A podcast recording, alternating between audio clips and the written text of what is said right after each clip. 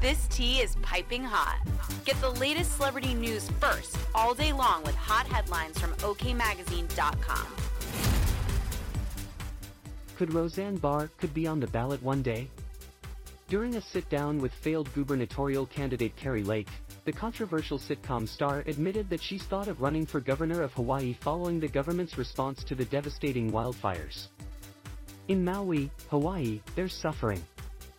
And I'm just always praying that aid does reach people, Barr, who has owned a 46-acre property in the popular tourist spot since 2009, told Lake on a recent installment of her podcast, adding that she has heard from her friends who live there as well that good things are happening at the moment. They're gonna keep their property, I swear, she continued, referring to her pals in Hawaii. If I have to come down there and kick some A and run for governor. Lake immediately encouraged the Roseanne star to run, saying, We need some good America First governors is what we need.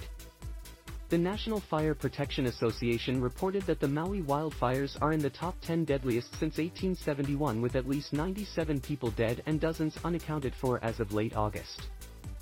Although it's unclear if Barr is serious about running for governor, a position Democrat Josh Green has held since 2022, users flooded social media with comments criticizing the actress for suggesting she would be going into politics despite her controversial history.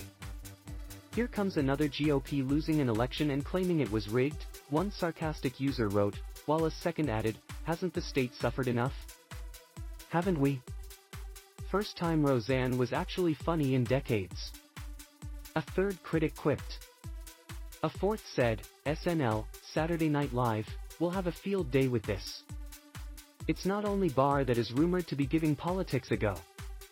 After losing the race for the 2022 election in Arizona, three sources familiar with Lake spilled earlier this month that she would be formally launching her bid for a spot in the Senate very soon, and one of her senior advisors appeared to hint at the same.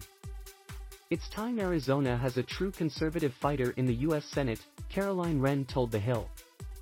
The people of Arizona want Kari Lake to stay in this fight and are calling on her to run and she's very likely to answer that call.